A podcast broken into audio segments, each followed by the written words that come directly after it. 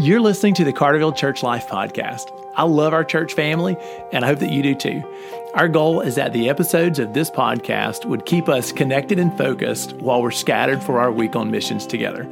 I hope that you're blessed by what you hear today. Welcome back to the Carterville Church Life Podcast. Thanks for joining us today. I hope that you're encouraged by what you hear.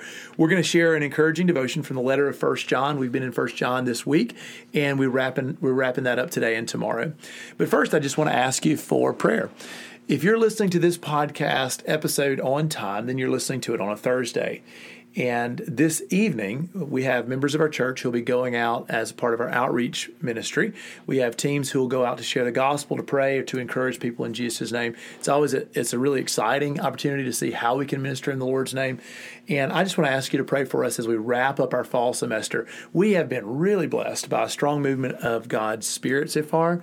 And I would love it if our entire church family prayed for us tonight as our teams go out at 540. So be praying tonight. All right, well, with that, I want to introduce my dialogue partner for the morning, Brick Sager, a member of our staff. Hey, Brick, how are you? I'm doing well. Good morning. Well, thanks for joining me for the podcast. Uh-huh. So, uh, Brick's wife, Cassidy, is typically our co host, and she's the mastermind behind the podcast. But, Brick, it's really great to have you representing the Sager family today. Thank you. Good to be here. So, Brick, do you want to go ahead and let everybody know the topic? Today's topic is a little bit peculiar. I just want to go ahead and tell you up front if you're taking your kids to school, it's fine to keep listening. It's We're going to stay out of the weeds. Uh, but I just want you to know very interesting topic. What is it, Brick? Yeah, so we're going to be talking about uh, in First John the Antichrist. All right, so Antichrist is a pretty big topic, and I specifically want to introduce our church family to what John says about the Antichrist because in two passages he talks about the Antichrist in chapter 2 and in chapter 4 and he gives us what I think is a very healthy refocus. All right. So to begin in the beginning I'll read chapter 2 verse 18. Dear children, this is the last hour. And as you have heard that the Antichrist is coming, even now many Antichrists have come. This is how we know it's the last hour. So John gives his church some particular encouragement about the Antichrist. First, he acknowledges that in general, even in the first century, believers knew that one day there would be somebody who opposed Christ for the last time.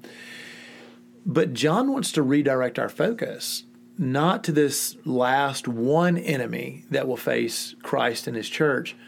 But John says, You've heard that the Antichrist is coming, but I'm warning you that even now many Antichrists have come.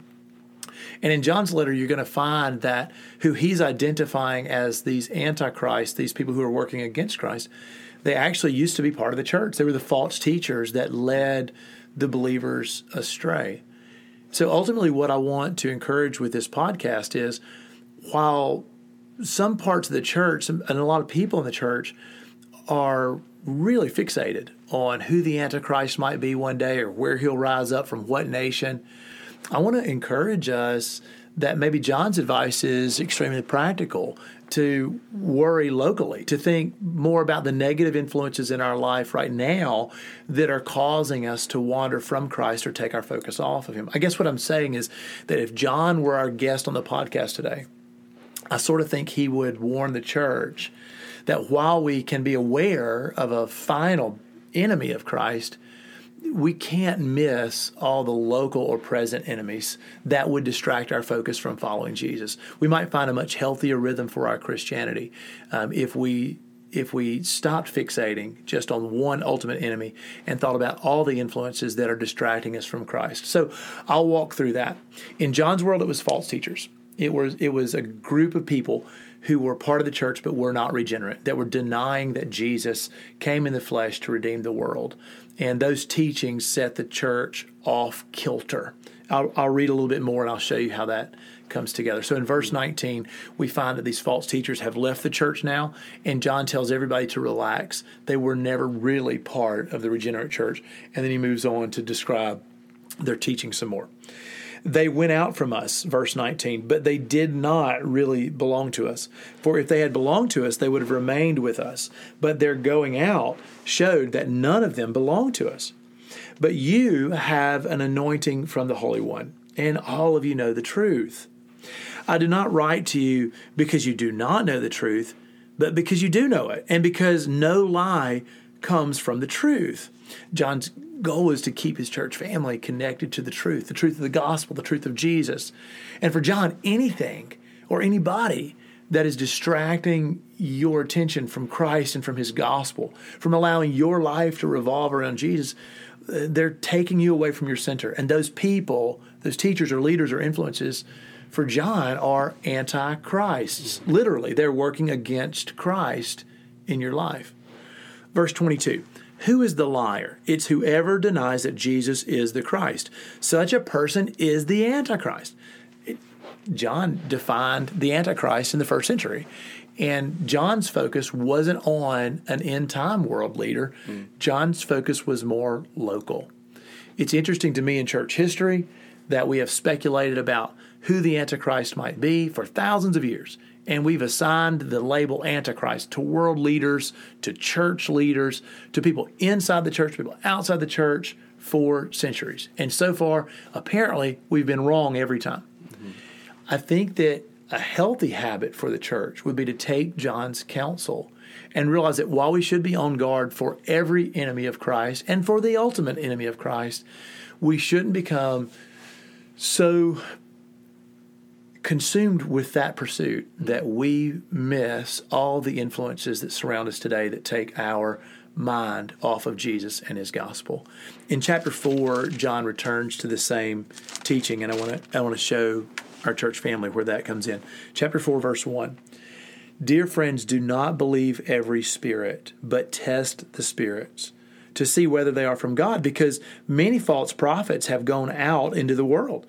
This is how you can recognize the Spirit of God. Every spirit that acknowledges that Jesus Christ has come in the flesh is from God, but every spirit that does not acknowledge Jesus is, is not from God. This is the spirit of the Antichrist, which you have heard is coming and even now is already in the world.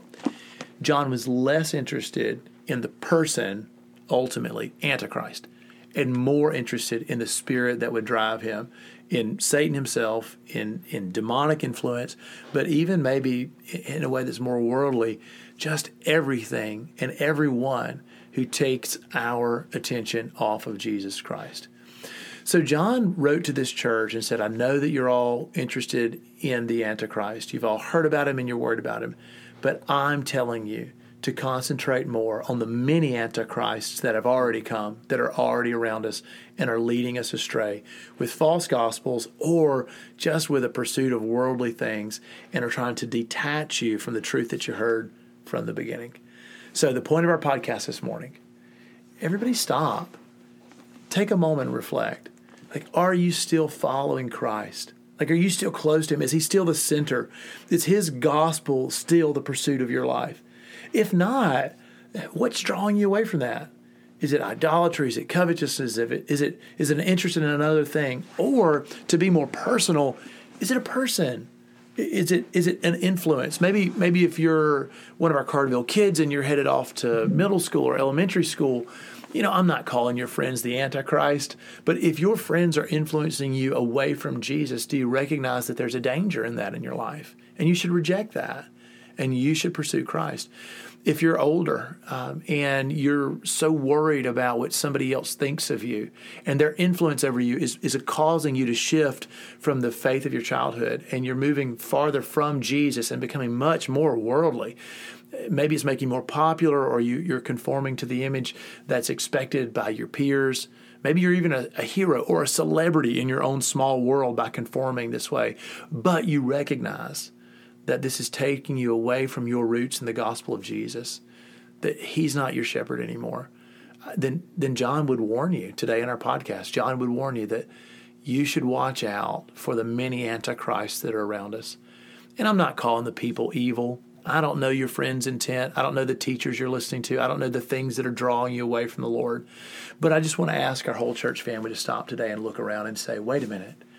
What is drawing me away from the person the character and the teachings of Jesus Christ. What's wooing me away from his gospel? And I'm going to say that for generation after generation of the body of Christ, of the church, more damage has been done by these small influences that are taking our focus off Jesus mm-hmm. than will be done for one generation one day by one world leader.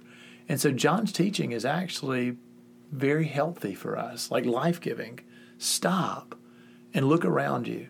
What's drawing you away from your relationship with Jesus Christ? So, church family, uh, I want to encourage you to reconnect with Jesus, to evaluate your life, and just if you're wandering, if you're moving away, catch that today. Put it in check and draw yourself near to King Jesus Christ. Brick, thanks for being with me today. Thanks, Ben.